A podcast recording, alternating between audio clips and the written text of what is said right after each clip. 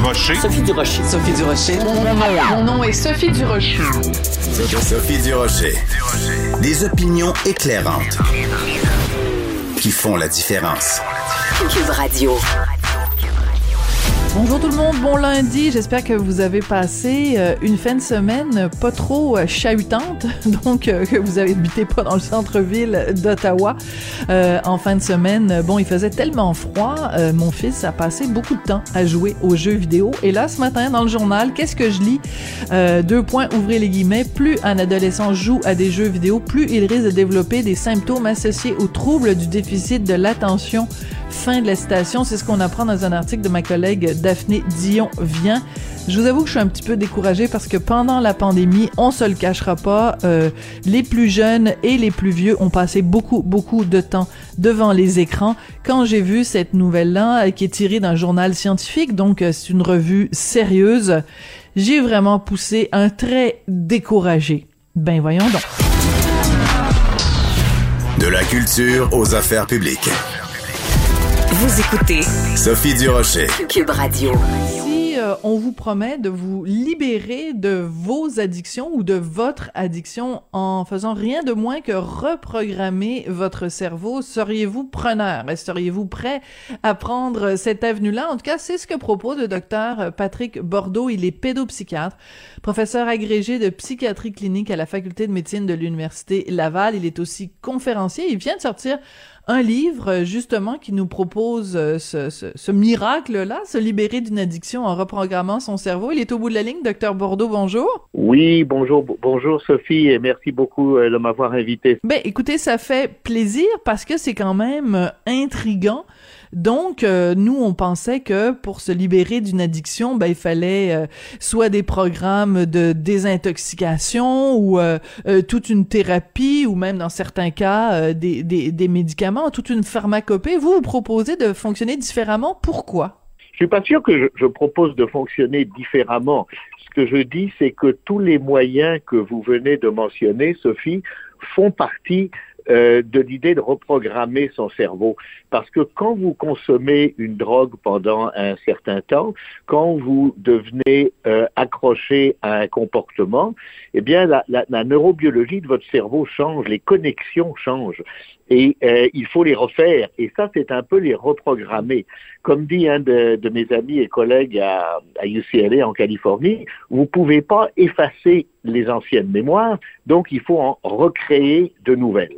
Et donc, dans ce procédé d'essayer d'échanger son, son, son, mode de vie euh, victime de l'addiction à un mode de vie euh, en dehors de ce cycle, ben, ça prend toutes les armes que vous venez de mentionner, mais dans un seul but, c'est de, de reprogrammer euh, son cerveau parce que l'addiction c'est pas une faiblesse morale, c'est vraiment une maladie chronique du cerveau avec des racines biologiques, psychologiques, sociales et qu'il faut modifier tous ces domaines pour les reprogrammer, pour sortir du cycle de l'addiction, pour se libérer de ce cycle dans lequel euh, on a pu être prisonnier pendant euh, plusieurs années ou moins ou plus longtemps. Alors, c'est très important ce que vous venez de dire, docteur Bordeaux, quand vous dites que ça n'est pas une faiblesse morale, parce que il reste quand même que dans la société, euh, on excluant la personne qui parle, euh, on a tendance beaucoup à juger les gens qui ont des addictions. Euh, quand quelqu'un est alcoolique, on dit bon ben là, ressaisis-toi,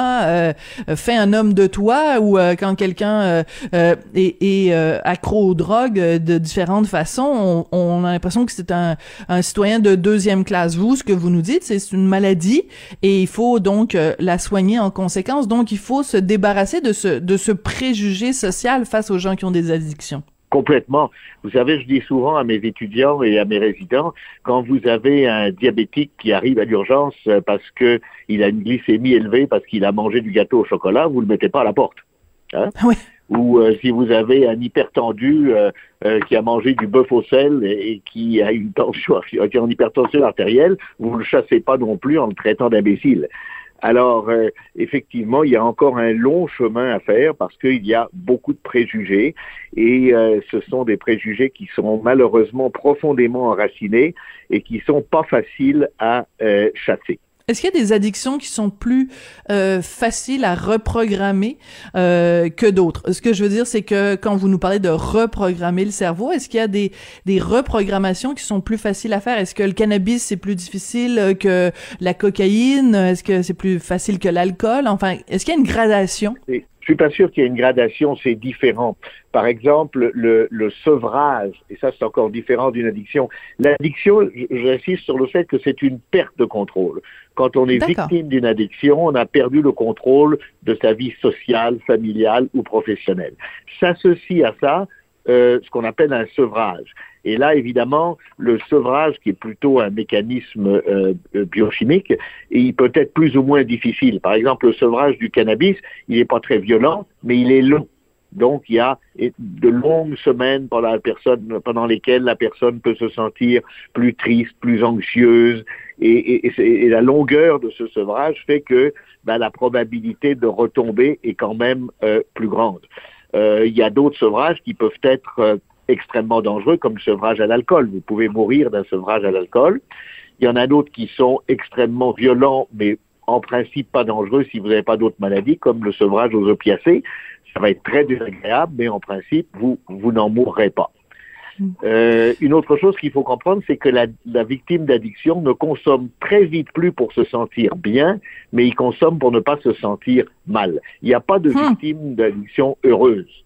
Ça, ça dure très peu de temps, même s'il a commencé pour se sentir bien. Ça dure ça, pas.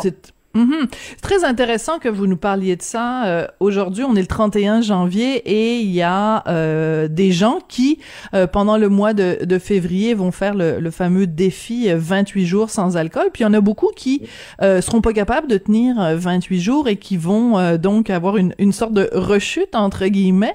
Est-ce que ce genre de, de période-là où les gens disent bon ben c'est le dry January pendant le mois de janvier, je ne vais pas prendre une goutte d'alcool, le défi 28 jours en février euh, est-ce que ce sont des choses qui servent à camoufler une addiction ou au contraire, ça peut nous aider à faire face à une addiction?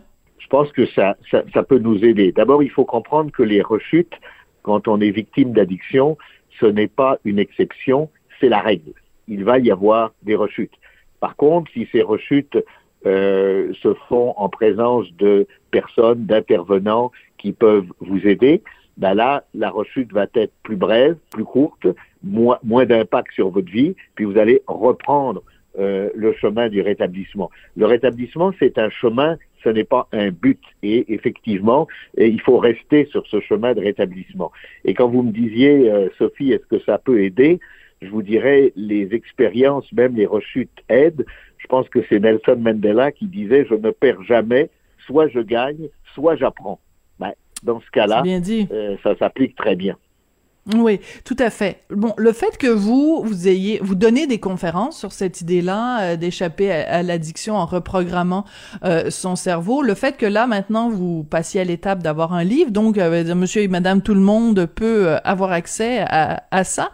C'est quoi le but? Pourquoi vous avez écrit ce livre-là? Pourquoi cette cette vulgarisation en fait de rendre ça accessible à tout le monde? Parce que je d'abord, euh, l'addiction, euh, c'est une maladie grand public, c'est une maladie très égalitaire qui touche toutes les, groupes sociaux de la, société, euh, professionnels, culturels, etc. Donc, vous avez envie de toucher le plus grand nombre possible. En plus, mon expérience de ces 10, 15 ou 20 dernières années a fait que quand vous expliquez aux patients que, ou à sa famille et aux intervenants que l'addiction n'est pas une faiblesse morale, mais c'est une maladie euh, chronique avec des racines biologiques, psychologiques, sociales et qu'on peut les traiter, bah, un, vous motivez le patient sur le chemin du rétablissement parce que vous le déculpabilisez, vous donnez de l'espoir aux familles qui sont euh, souvent désespérées et vous inspirez les intervenants. Donc, le but du livre, c'est de faire ces trois choses en espérant que le plus grand nombre de gens seront traités parce qu'un des drames aujourd'hui, c'est que le pourcentage de patients qui souffrent d'addiction et qui est traité est ridiculement faible. Ah oui, ridiculement faible. Ridiculement faible. Il y a un très très petit pourcentage de gens qui sont traités, qui ont accès au traitement et qui ont même accès à des médications qui existent. Par exemple, vous me parliez tout à l'heure de pharmacologie. Dans le cas de l'alcool, il y a euh, trois médicaments qui sont approuvés à peu près par toutes les, les, les, les, ministères de santé à travers le monde, le FDA américain et Santé Canada. Et de mémoire, il n'y a que à peu près 8% des patients qui souffrent d'un problème de consommation d'alcool qui bénéficient de ces traitements. Alors, je vous dis tout de suite, ce ne sont pas des pilules magiques, mais ça peut aider au traitement et il y en a très peu qui y ont accès. Pourquoi? Parce que euh, les, euh, les le personnel de la santé est hésitant à le à le prescrire? C'est quoi? Pourquoi il y a ce oh, blocage? Je crois, qu'il y a toutes sortes de choses. D'abord, il y a le fait que les patients eux-mêmes sont souvent hésitants à aller chercher euh, de l'aide. La deuxième chose, c'est que les ressources spécialisées sont extrêmement rares et que et, et que souvent les médecins euh, généralistes, par exemple, euh, ne font pas, euh, c'est pas un reproche parce qu'il il doit avoir énormément de patients en très peu de temps. Et si vous ne posez pas la question directement, si vous n'allez pas approcher la question de savoir si la personne consomme de l'alcool, ben, elle va pas vous le dire. Donc vous allez passer sous le radar jusqu'au moment où il va y avoir une pathologie telle ou un impact tel sur votre vie que là, euh, votre médecin ou d'autres intervenants vont dire ah tiens il y a un problème ou la famille va s'apercevoir de quelque chose. Donc pour toutes ces mm. raisons, euh, c'est très sous-traité. Mm. Euh, D'où l'importance d'essayer de sensibiliser le public. Oui. Oui, tout à fait. Puis c'est là que votre livre devient extrêmement important. On, vit comme une contradiction quand même dans la société dans laquelle on vit. C'est-à-dire qu'il y a tous ces potentiels d'addiction, donc que ce soit euh, aux, différentes drogues, que ce soit à, l'alcool, et en même temps il y a une banalisation euh, de l'alcool à la télévision. Euh, il y a plein d'émissions où l'alcool le, coule peut-être pas à flot, mais en tout cas l'alcool est intégré au déroulement de, de l'émission. Quand on veut punir les non vaccinés on leur dit bon ça vous prend un passeport vaccinal pour euh, euh, rentrer à la Société des alcools, à la SQDC.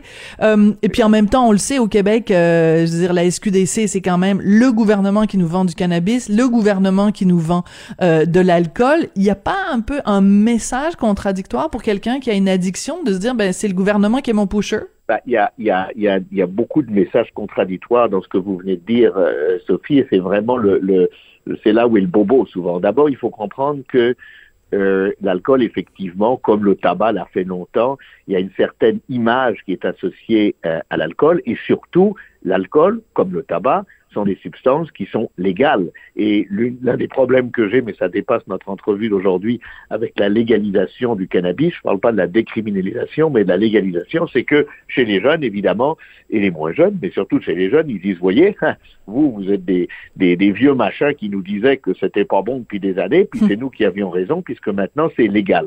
Voilà. Donc ça, c'est déjà un des points. L'autre des points, quand vous parlez de l'alcool, on parle beaucoup aujourd'hui des, des, pandémies d'opiacés, de méthamphétamine, qui sont effectivement dramatiques. Il y a eu 100 000 personnes tuées euh, mortes aux overdoses aux États-Unis depuis le début du Covid. Mais je vous rappellerai euh, à vous puis à vos auditeurs que, pareil, dans une étude au Canada qui, je crois, datait de 2017-18, si je me souviens bien, sur 10 décès attribuables à la toxicomanie, il y en avait 7,7 qui étaient causés par l'alcool. Donc, vous voyez, c'est pas banal. Ouch, et, oui. et l'alcool est banalisé. Donc, euh, l'alcool est encore un problème euh, immense euh, à travers nos sociétés. Et c'est la troisième cause de décès évitable. La première étant le tabac. Oui, alors c'est important aussi, et puis aussi, euh, à un moment donné, des chiffres vont sortir sur euh, l'augmentation peut-être de la, la consommation d'alcool ou de consommation de, de cannabis ou d'autres drogues pendant la pandémie, parce que, bon, euh, les gens isolés chez eux, euh, une certaine détresse, une certaine souffrance qui s'installe, puis bon, c'est un petit peu le remède facile, donc il va falloir à un moment donné aussi se pencher sur cette pandémie-là. Docteur Patrick Bordeaux, Bordeaux, pardon, je rappelle que vous êtes pédopsychiatre, professeur agrégé de psychiatrie clinique à la faculté de médecine de l'Université Laval, conférencier. Donc, se libérer de l'addiction en reprogrammant son cerveau. Euh, passionnant comme discussion. Merci beaucoup d'avoir pris le temps aujourd'hui pour les auditeurs de CUM. Ben, merci beaucoup, Sophie. Ça a été un plaisir de vous parler. voilà, c'est génial. Merci beaucoup, docteur Bordeaux.